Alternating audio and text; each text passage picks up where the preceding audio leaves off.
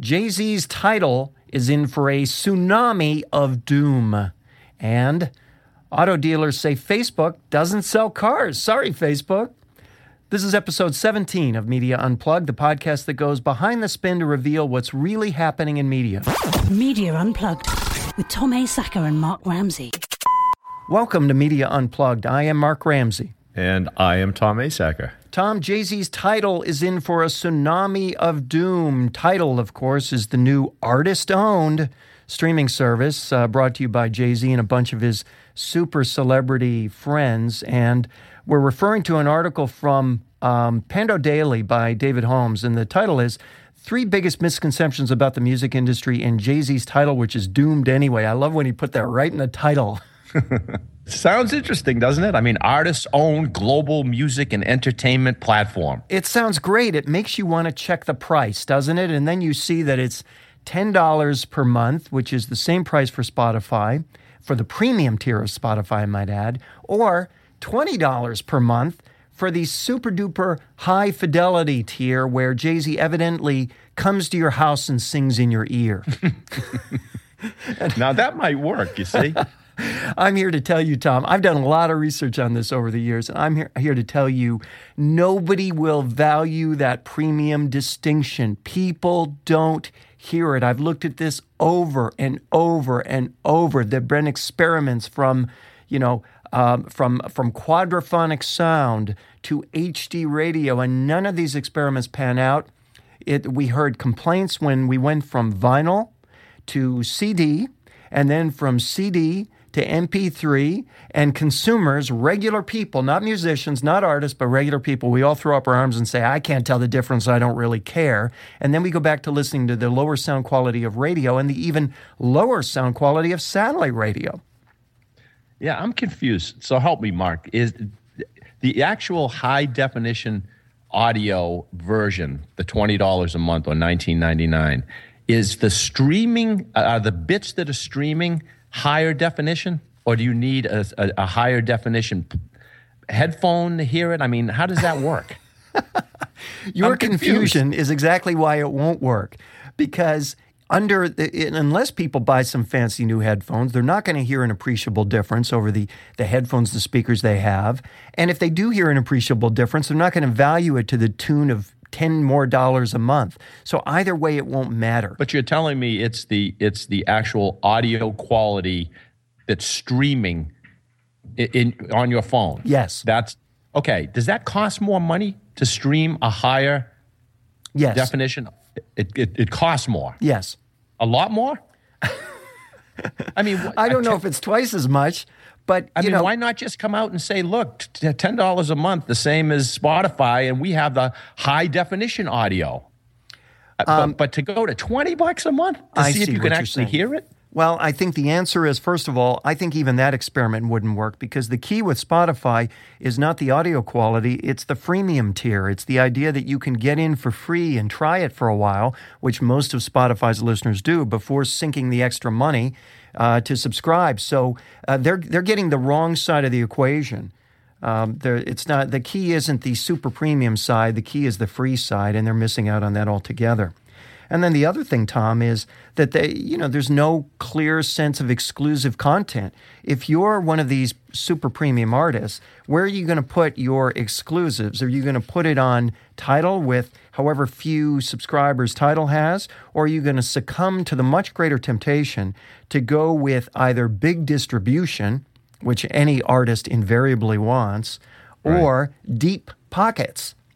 Ideally, the artists want both but they're going to go for the big distribution or they're going to go for the places with the deep pockets, like, say, Apple. So they would do um, a, an exclusive deal on Apple long before they do an exclusive deal on Tidal. Are they doing this still under contract with record labels? Yes, I believe so. Yes. So the labels have to agree.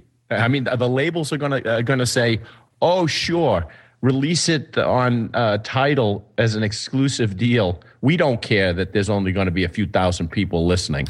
I, I, am having a problem understanding this. Well, There's that's because tw- the, the, right. the, the incentives are aligned for both parties there, though, right? Because neither the artist nor the label would want that to happen. That's why my point is they're going to go with distribution and they're going to go with deep pockets. So This- why are the artists investing in this thing? um, be, because of the myth that Pandora and Spotify are evil, and that's taken up in this article as well. They go into the actual statistics, the actual audited statistics from Ernst and Young, and here's what they say: for every um, dollar that uh, that comes from streaming, record labels net 45.6 percent of the revenue. 45.6 percent, the labels. The supposedly evil, greedy platform the Spotify's, the Pandoras, or whatever. In this case, Spotify and Deezer. Take home only 21%. Um, after 16.7% is taken out for taxes, that leaves 10% for songwriters and publishers and 7% for artists. So you've got, Aren't the labels going to still pick up their 40% on Tidal? of course, that's the whole point. the point is that this awful deal for artists is awful in the same proportions regardless of where it exists, right?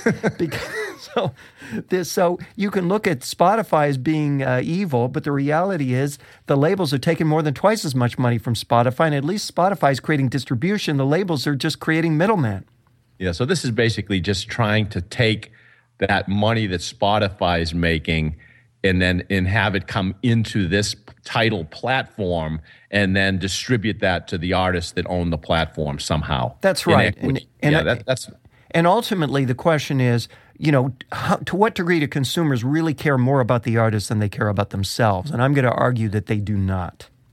Here's Now, why ano- are these people doing that? Are they running out of songs to write or something? They I want to get ev- into Everyone looks at beats and says, I want a deal like that. I'm going to build Tidal into something that somebody's going to want to buy. And the question is, it. who in the world is going to want to buy that? There's another thing in this article, too, where they talk about the myth that nobody pays for music anymore. And this is central to the cost equation. Because, in fact, people do pay for music. It says at music industry's peak in 1999, the average music consumer spent $28 a year.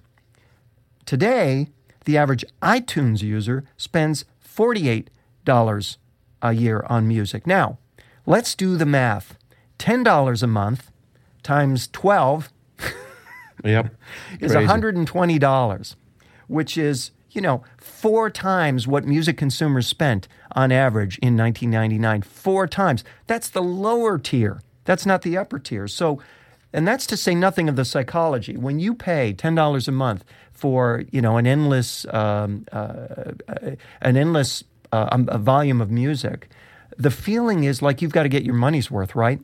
Right. But if you're not the kind of person who values that much premium music, if what you hear on the radio or what you can get off Pandora or whatever is simply good enough, then you're not going to pay even that first month's $10. Well, that's the key. I mean, streaming this whole streaming music game is is is accumulating large numbers of subscribers, and most of those potential subscribers have been trained not to pay for their music, right? So how, how are you going to go get them now to pay 10 20 dollars a month? What is what is the that value equation that, that that's so great? We have to go get that now. I Well, don't see it. And the, the value equation only matters for people who value that music enough, who values the on demand ability enough, who values having whatever they want right now their way, and uh, values it in quantities um, where it's not sufficient to go to iTunes and spend a buck 29. So we'll see how that pans out, but I think the, uh, uh, the tide is going to stay out for Tidal. I agree. You're listening to Media Unplugged with Tom Asacker and Mark Ramsey. Auto dealers say Facebook doesn't sell cars. Imagine that, Tom. That's crazy. This is this is this is from an article in the New York Times by, by Vindu Goel, and it opens as follows. Matt Howell, the general manager of a Hyundai dealership in Huntsville, Texas, has been in the auto business for 18 years. In all that time, he said, quote, I can think of one deal that originated on Facebook. this, this Tom is the is the problem of what happens when the um, the Facebook economy trickles down to small, locally owned and locally focused businesses, even businesses as big as as auto dealerships, and all of a sudden, people don't know how to use the tools. People don't understand why they should use the tools, and in some cases, people aren't even maintaining a Facebook page. What's your take on this? Well, look, it seems a bit short sighted to me. Just because Facebook doesn't quote unquote sell cars, it doesn't mean that Facebook doesn't work. It's a communication tool. And business today, as it always has been, but it's more complicated today, it's a process. It starts with some type of engagement where you charm people, where you make people feel comfortable and get them to see that you're like them, mm-hmm. you know, so that they will then like you. And that's what social media is good for. It humanizes business. And, and who needs humanizing more than auto dealers, who for most people is the stereotypical old school hard sell environment, right? It's absolutely that. In fact, this article quotes one uh, auto dealer who said he's gotten, uh, compared to the usual stuff he put out on Facebook, he's gotten far more engagement from original items like a nine second iPhone video he shot inviting people to come play the dealership's Pac Man arcade games. so, but here's the question. I mean, this article goes on to say that these guys, they have these tools now to manage their local social media efforts through Facebook and so on. They don't know what content to create. They, they they're confused about that. They don't understand why they should invest the time in creating content, and they don't see the connection between, for example, a nine-second Facebook video uh, on how to play our arcade games and getting people to buy cars. I don't know that that's completely whacked. Do you? Uh, I understand how they don't see it, but I don't understand how they don't see that if a young person goes and looks for a dealer's Facebook page and they don't find one, they're just going to assume that these people don't know how to get online, that that's how old they are mm-hmm. sitting in that dealership, right? Mm-hmm.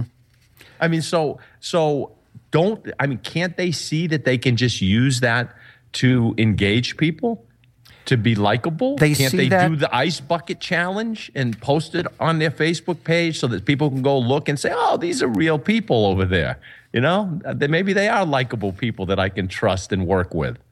Yeah, see, that's the challenge. The challenge is that um, that the the people who install these systems for them say they just don't know what content to create, so we've got to work with them to create content first. And here's the thing, and this is stressed in this article, that um, what the experts in the space agree on is the most reliable route to success is to pay to promote posts as ads, something that Hyundai is not yet teaching its dealers.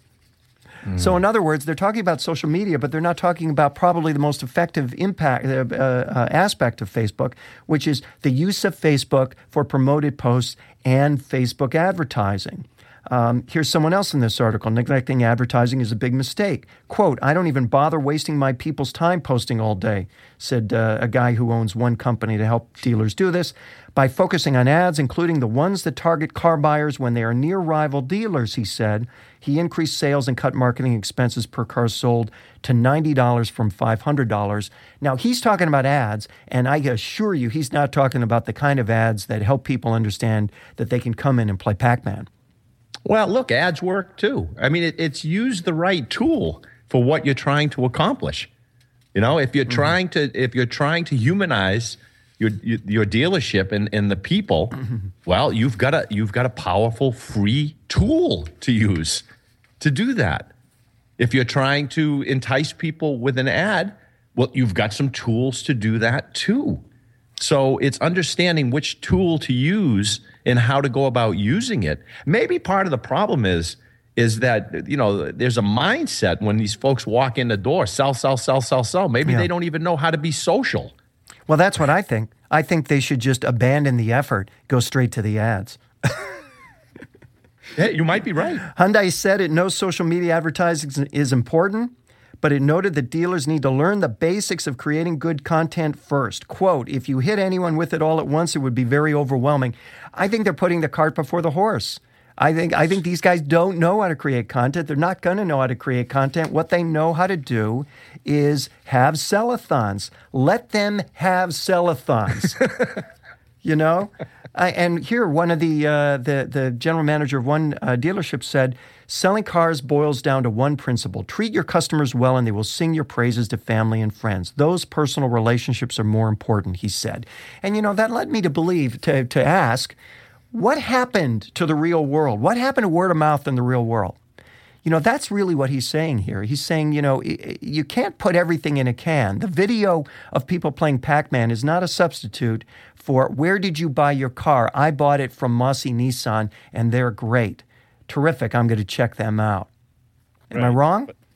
Well, nobody nobody's in the real world anymore. We're all we're all tied to our desk. We're all virtual now. So so when I when I say to people on Facebook, where do you guys uh, recommend that I go look for a car?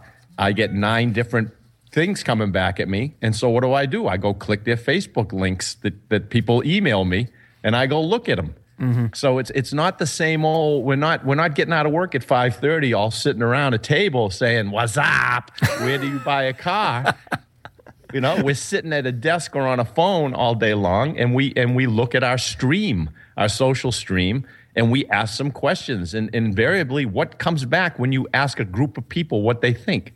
All kinds of different information. So here's what they need. I think that's that's right. And but here's what they need. They need some entity to create the content for them in a can and syndicate it across uh, across dealerships because these guys can't do it themselves.